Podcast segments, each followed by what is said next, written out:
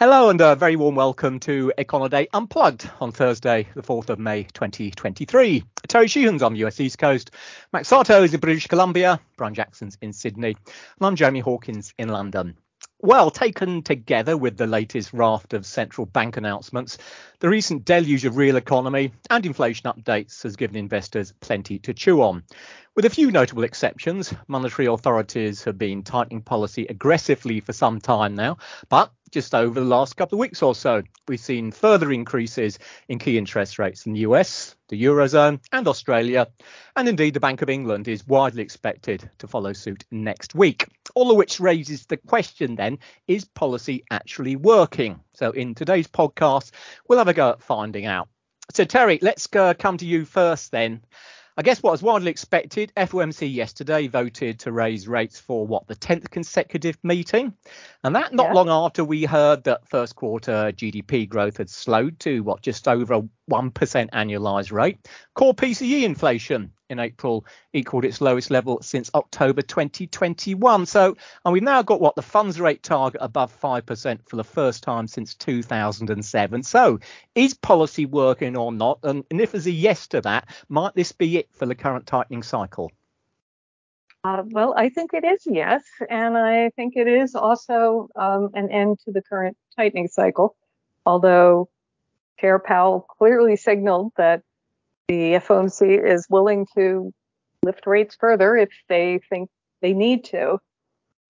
But we are seeing the kind of numbers that seem to be consistent with Fed forecasts of slower growth in the first quarter.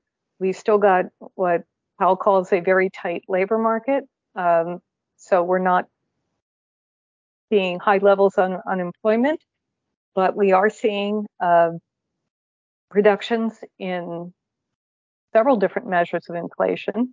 And altogether, it suggests that things are moving in the direction that the Fed has wanted them to go. So at the moment, I won't say the U.S. economy is looking great because it isn't, but it looks like 500 basis points worth of rate hikes have caused policy to be restrictive enough to have an impact on inflation, but it hasn't entirely derailed economic growth yet. So things pretty good for the Fed at the moment.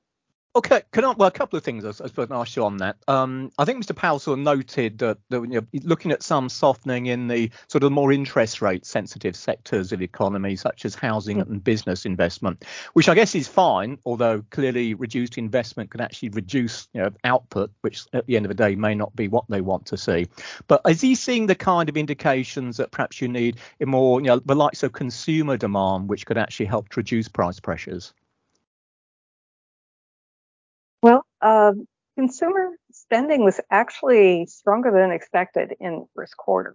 And we're seeing the first reports for April, which are also suggesting things like motor vehicle purchases were way up in April. So we are seeing consumer spending, at least tentatively, looking pretty strong at the beginning of the second quarter. And what did he say about the labour market? I mean, clearly, on every podcast, you're chipping about the latest developments with the US employment market. And by and large, it's been a case of pretty well uniformly strong numbers for an awful lot of months now. So we got the next set of employment data obviously coming out on Friday. Tomorrow as we record this. What's expected there? And do you think that given that perhaps the market's now thinking, such as you're talking about, that interest rates have possibly peaked anyway? Don't know yet, clearly, but might have peaked anyway. Were we to get another strong set of figures coming out tomorrow, that it could sort of really, really rock the boat a bit? It could. Right now, the Econoday consensus is for up 178,000 on non-farm payrolls. That's close enough to the 200,000 mark that seems to be sort of the point at which, we would say that job growth is kind of normalizing. This is what Powell called a very tight labor market. We're still looking at a very low rate of unemployment in historical terms. Some sectors are struggling more than others. Manufacturing payrolls seem to be weakening. We've had a lot of layoffs in technology. Retail sector is seeing some closures of a few major chains, like over here it's Bed Bath and Beyond. But hiring in areas like leisure and hospitality are clearly ramping up for the summer months. So it's actually a pretty good labor market right now. And the other thing is that we've now got evidence that small businesses are finally beginning to find the workers they need for their unfilled jobs. So it means to some extent that the reductions in wage pressures have now made them able to compete more for the available workers, some of whom have been laid off in the last couple of months. Okay, interesting. Right, let me just come to this quickly from a slightly different angle. Money supply growth. Now, I guess not too many central banks pay a great deal of attention to that these days, but I mean, your M2 figure is what, running about a minus 4% year-on-year annual rate now. Is that a concern? Because if I remember right, it's kind of the weakest numbers we've seen, well, apart perhaps from some of the COVID distortions since the Great Depression. So is the Fed making any reference to the fact that money supply is, well, pretty well falling out of bed at the moment? They are not talking about it at all. Why do you think that might be? Well, I think partly because they're not targeting the money supply right now. And they're still dealing with a lot of disruptions, the after effects of the pandemic. So I think it's just, they don't see it as the best way to convey what they want to do with monetary policy. Okay, fair enough. Unless it's hard to find a central bank which puts too much faith in money supply at the moment. One last question I would like to ask you before we move on. Banking sector.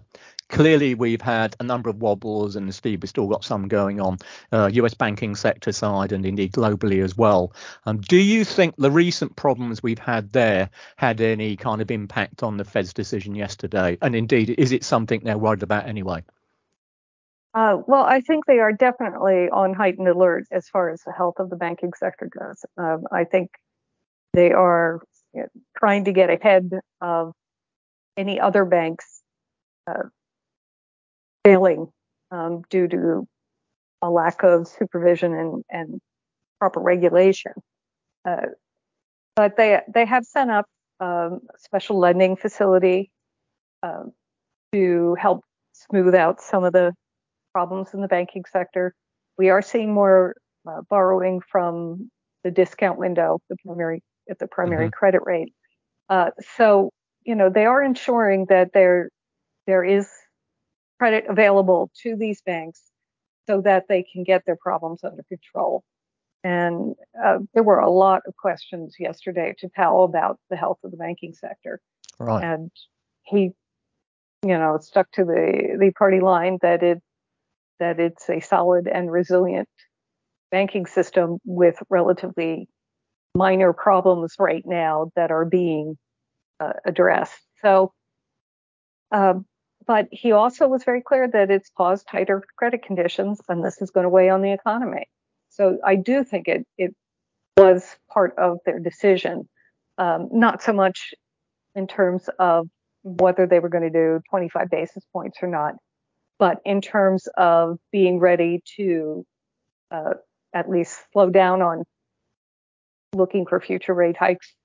And they're although the statement itself was hawkish, and Powell was clear that they are willing to continue to raise rates, it really is that looking like they're ready to pause right now because they have tighter credit conditions, partly because of the situation with the banking sector. And they have the classic long and variable lags yet to show up from past rate hikes. So I think they're just, it's time to at least pause And I think we may well have seen the top of the current rate cycle. Okay, watch your space, they say. Anything else you'd like to put into the old pot before we move on? No, thank you. Okay, brilliant. Many thanks for that, Terry. Right, Max, let's move across to you then. I guess when you look around the central banking community, the Bank of Canada can say perhaps more than money that policy is working relatively well. Well, there's no change in interest rates since January. Inflation's coming down. The economy's still expanding. So do you think they're actually sort of manoeuvring themselves to achieve the proverbial soft landing? I think so. But if you listen to the governor's speech and Q&A and press conference today, there is a slight concern about the possible over-tightening, not from their own interest rate series of hikes last year, but from kind of automatic tightening from the financial industry stress. He's saying, Governor Macklem's saying that the spillover effects from the U.S. and Europe to the Canadian banking system, the impact is muted, but he still thinks the banking sector has to adjust to higher interest rates. And if the global financial stress becomes worse, then they might see an unwanted over-tightening, but at this point in time, he's saying the interest rates are high enough to slow the economy.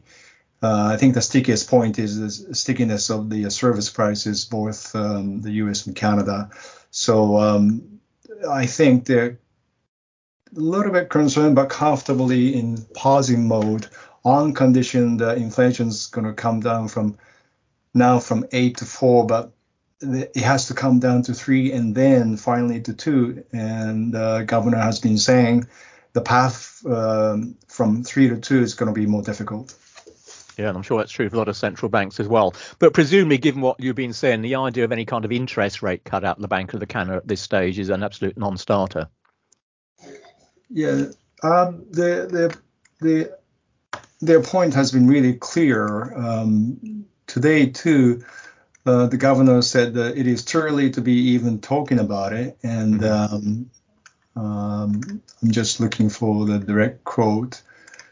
But right now, he said, we've been very clear that we're pausing to assess whether interest rates are high enough to get us back to the 2% target. And that doesn't sound like a conversation about cutting, does it? So I think in the financial market community, the majority is, I think, is still looking at pausing until the end of the year. Okay, fair enough. So far, so good for Canada then. Let's move across to Japan, where, of course, interest rates remain as low as ever. But we've got core inflation accelerating now. What I think we've had 10 straight gains. April, if I remember rightly, was the high since December 1981. Inflation expectations seem to be climbing too. So do you think keeping interest rates as low and for as long as the Bank of Japan has could actually be stoking up some inflation problems further out? I don't see a huge risk there. In North America, the central banks want bad news for their own policy conduct. But in Japan, good news is still good news. You know, more jobs, tight labor market, and then resilient to consumer spending, and the potential demand for business investment in equipment is still high. So the point here is, I think, you know, if you're coming from the US or Canada or the rest of the world in major economies, if your central bank raises interest rates, then it's going to be harder to borrow money or your debt repayment will go up. But in Japan, the interest rates have been so low, and it's not like if you cut interest rates and keep it low, people are going to start borrowing money and buying homes and buying new cars. It's not like that. The consumers have been very careful because the real wages are still falling, and business have been, they've learned during the downtime that the easiest way to show profits for the shareholders is to cut costs and keep the costs down. So I don't think they have really come out of that cycle yet or mindset.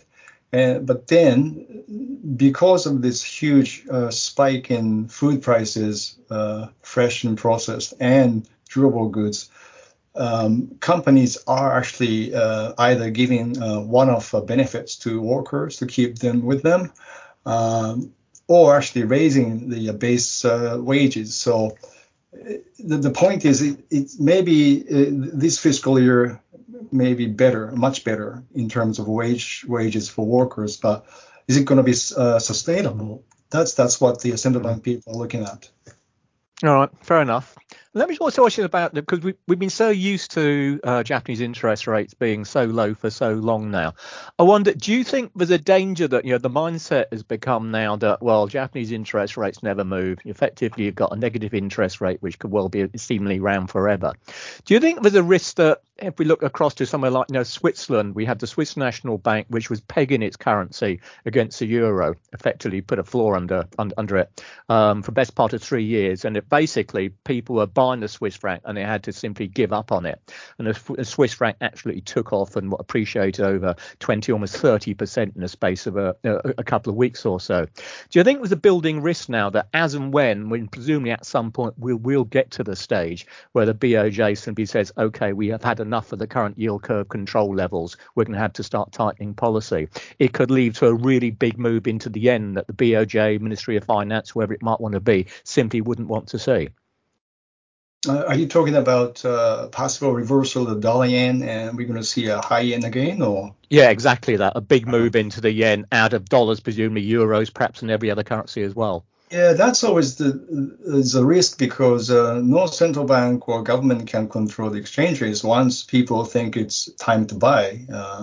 So that's always a risk. But at this point, if you take a look at the dollar yen rate, it is still relatively weak.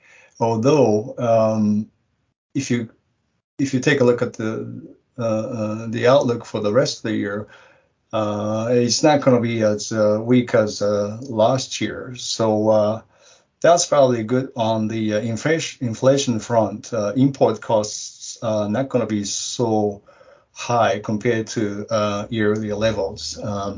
But when it comes to policy making, I think my guess is they're going to be doing kind of a stealth tightening, expanding the long-term yield band range slightly wider, and also maybe they will stop the negative interest rate on the short-term rate, and that will actually, it could actually flatten the yield curve. But the only problem with the yield curve formation is 10 years okay, but mid-range is a little bit too high. So at some point, they have to give up on the yield curve control, which is kind of a legacy from Kuroda's days. But if you do that right now, as you said, they could risk a huge reversal, and that's not what they want to see. OK, I guess from what you're saying, if actually you would appear to think that the BOJ finance minister have actually handled things pretty well as far as Japan's concerned. So if you were to give them a mark out of 10 for how effective policy has been so far, what would you give them? I would say middle of the road, 5. All right. Let me just add something. Yeah, please do. What really concerned Japan, especially the Ministry of Finance people, was they didn't have enough cash to intervene to protect the yen. And they did intervene in the past to sell the US dollar and buy yen. But that was effective because the Fed, the Treasury joined too. But so when it comes to defending the yen, stopping the yen from going too high, they have lot of cash. Basically, they can print yen as much as they want. So that's that the defending side when it comes to currency control may not be so bad. Yeah, fair point. Very fair point. Okay, great. Thank you very much for that, Max. Right, let's move across then to Mr. Jackson and Brian. I guess much like its Japanese neighbour, inflation in China has not been a problem for the PBOC, whereas the economic slowdown has. First quarter GDP, I think, correct if I can say, it beat expectations, but there still seems to be quite a few doubts about the economic outlook for 2023. So what are your thoughts on how policy is managing the post-COVID economic recovery, and where do you think it goes from here? Yeah, I mean, it's quite out of sync with most of the rest of the region, let alone other parts of the world in terms of where they are at with policy. As we know, they weren't really providing fiscal and monetary stimulus throughout 2022. They were going the opposite way, not using monetary or fiscal policy, but using public health policy really to clamp down on the economy with the tight restrictions that we saw, right up until the end of last year. Mm-hmm. So a very different set of circumstances, and so where we are now is quite a different place to be compared with most other parts of the region. So I think what we saw was, obviously at the end of last year, they relaxed all those COVID restrictions that they had in place. And we got a bit of a sugar hit in the first couple of months. There was some pent-up demand. There was a bit of a sort of mini recovery in the first couple of months. That was complicated by Chinese New Year, but we definitely saw some improvement. But now it seems to have settled back down again. If you look at the PMI numbers, if you look at those official numbers that we had a couple of weeks ago, it seems to still be sort of quite subdued for the time being, not disastrously so. I don't think they're it's panic stations yet, but we're not seeing a really strong sustained recovery in some of those indicators.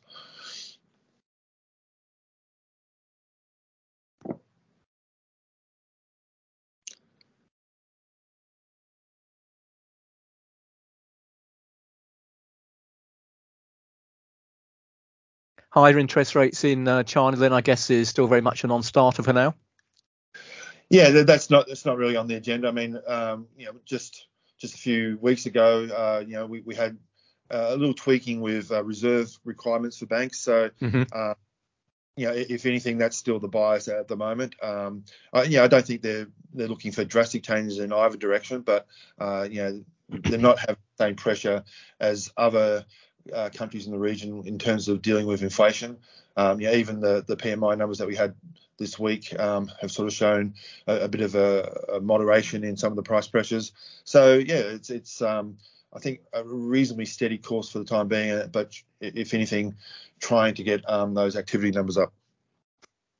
Fair enough. Right, let's move to your immediate part of the world then. So I guess one of the RBA is one of the most interesting central banks at the moment, in a sense that it clearly picked up a lot of flack for its failure to control inflation. Not that it was loaned in that by any means, and it seems as if the way in which policy is going to be set in the future might well change. But before we get there, just when it seemed that we're getting close to, or perhaps the peak to interest rates, the RBA this week decided to surprise at least most people in the market with another 25 basis point hike. So what's going on? Yeah, I just think we're in a sort of uncharted territory at the moment. It's not really, I don't think anything's on autopilot. And obviously for large parts of time, that policies either on hold for a long time, or they're on a tightening or loosening cycle, and you can sort of predict with a fair bit of confidence, what's happening over the next, at least few months. But we're sort of not in that territory right now. It's quite fluid, the situation, and I don't think we can just assume that we know what's going to happen next month. There's going to be a lot of data dependency and just a lot of attention, particularly given to what the RBA is doing with its forecast. Later on today, just in a few hours from now, we'll actually have their quarterly update on the outlook. So that will be interesting to see if there's any change in the trajectory of inflation that they think we're going to see. At the moment, for some time now, they've been saying, okay, inflation is going to start falling, but it's still going to be another 2 years from now before it's at the top of our 2 to 3% inflation target range.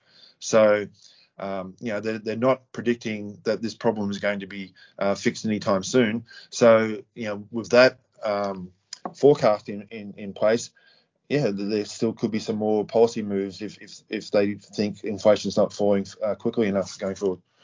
Okay. Well, in terms of policy moves, as I mentioned, it looks as if I understand proposals have been put forward anyway to make some, if you like, sort of structural adjustments to where the RBA board works. Perhaps see if you just quickly fill us in on that and give us any thoughts about what you think it might mean for the way policy is going to work going forward.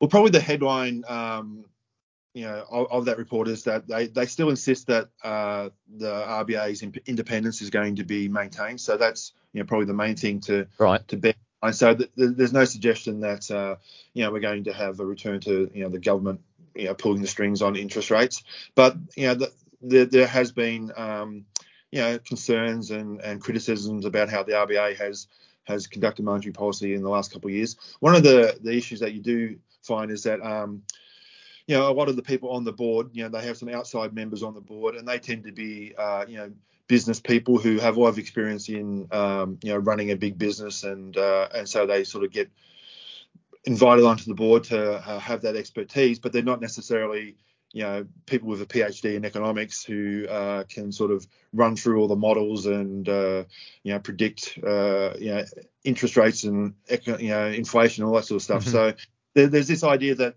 there's not enough economic expertise on the board, and that they sometimes just go along with what the staff tell them to do. Governor Lowe has sort of come and say, no, that's not how it works, but that's sort of the perception. So what they want to do is change the composition of these external members going forward and make it more, very much people who have an expertise in economics.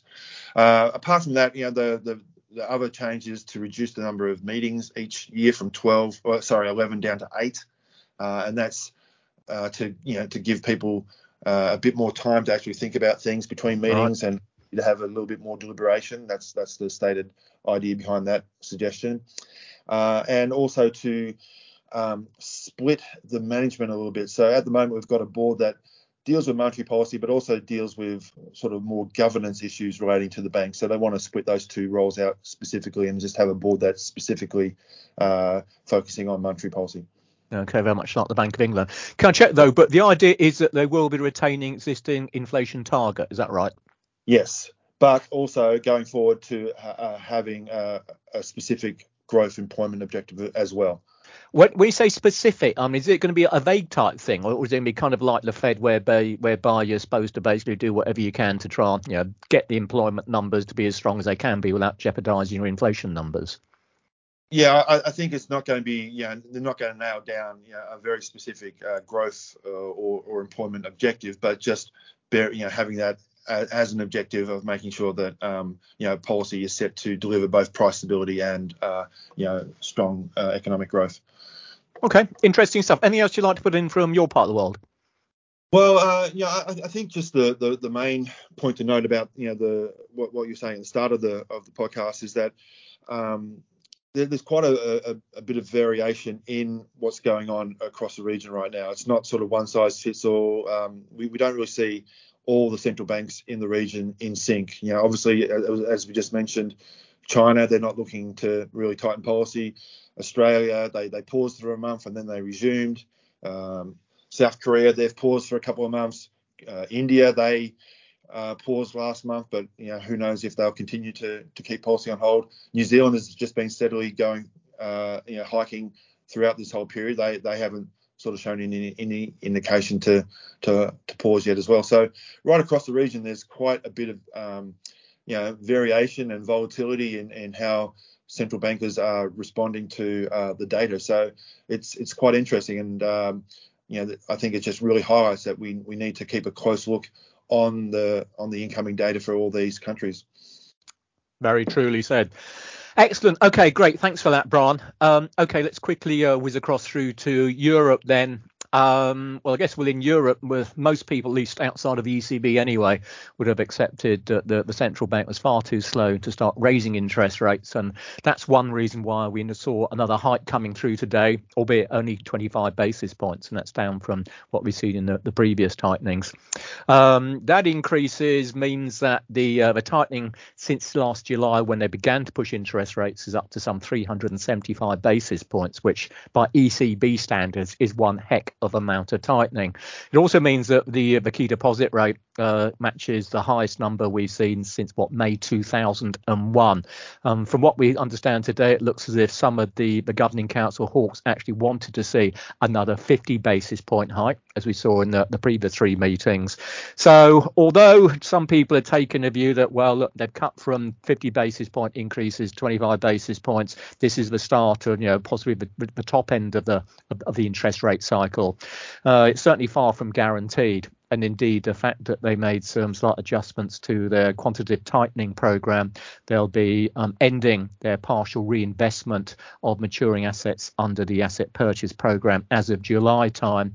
That kind of seems to me that they might well have had to been forced to put that forward just to keep the more hawkish members of the ECB content, or at least willing to go along with just a 25 basis point increase. So excuse me. Nonetheless, it is, say, the smallest increase we've seen out of the ECB for some time, and it will inevitably, following on the likes of Fed, have markets believing that the top end to interest rates may not be too far away. Which brings us back to the original question: is policy actually working now? Well, I guess in terms when we look at the inflation numbers, they're still miles above where they should be. The April figures showed a headline rate up at 7.0%. So that's what some 5 percentage points above the 2% target. The core rate's still running, the narrow core rate, at 5.6%. So overall, the big picture on inflation is still far beyond what the central bank would want to see. And indeed, in her press conference after today's policy statement, President Lagarde was still warning that, bottom line, inflation still offers substantial risk, to quote her. So it's certainly far from clear interest rates here have topped out.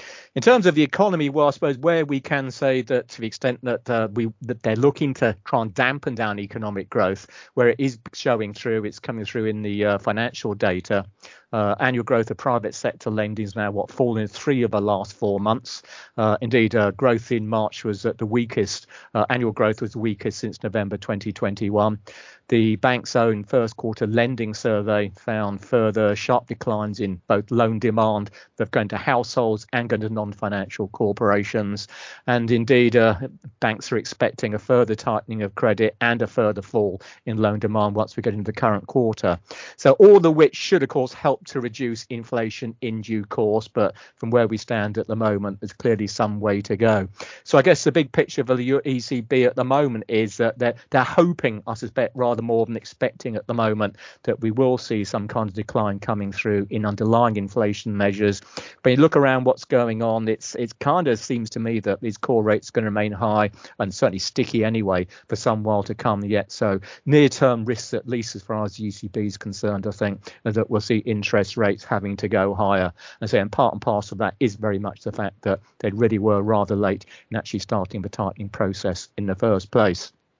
In terms of the UK, of course, we'll get the Bank of England meeting next week. As mentioned in the intro, they're widely expected to come out and increase interest rates again, probably by 25 basis points. Not a done deal yet, but is policy actually working over here? Well, if it is, I guess it's not doing a great job, because we've had 11 successive increases in bank rates so far, totaling 415 basis points.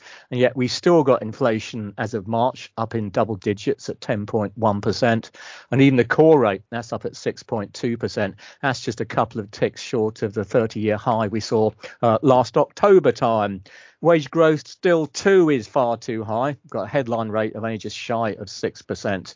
But it's interesting, the bank now it's almost, let's say, it smacks of desperation, but it's coming out with various metrics of how to try and look at what's going on with the wages market. And they now seem to be talking more about looking at 3 monthly changes in wages. And certainly if you do look at that, there are some at least tentative signs that the peak to wage growth may have been passed, but that's far from guaranteed. But whatever you can say about wages, the bottom line is that at this stage anyway, the labour market, if indeed it is loosening, is only doing so extremely slowly. So basically, I think for the BOV, there's still more work to do. Where policy has certainly hit the economy, though, a bit like as we're seeing in continental Europe, is in the financial data. M4 is no longer a targeted variable over here, but the bank does still look at it, and particularly the credit components of that. We saw another contraction in the broad money aggregate in March time, and that indeed was its fourth decline in the last 5 months. So annual growth there now is just 0.4%. It's weakest since December 2015. And within that, the lending component was again a key factor. So another, we've seen third decline in many months there coming through in overall M4 lending. Yearly growth stands at just minus 1.1%. So a bit like the States in many ways, the financial variables now very much seem to be responding to the interest rate tightening we've had so far. So do expect another interest rate hike out of the Bank of England, even though we're going to see almost another split vote next week. Also, I should just mention for next week, we will get a whole wodge of UK numbers, which will give us a better feel to what's going on. These will include the provisional estimate of first quarter GDP alongside the likes of industrial production and trade numbers. So they will be important for the bank to give it a better feeling about what's actually happening at the moment. But in general, it's safe to say that for certainly Europe in general, central banks at the moment, their focus remains very much on what's happening, of course, to inflation, but also what's happening to the labour market in general. OK, then, I guess that's probably enough for us for today. So let's wrap it up there. In sum, what can we say? Well, there are clearly signs in some parts of the world that monetary tightening is having its desired effect. And bear in mind, of course, as Brian was saying earlier on, that many central banks see the peak effect of higher interest rates not being felt for the best part of perhaps a year and a half or so, which means that much of the impact of the hikes we've seen to date is still to be realised in the actual data.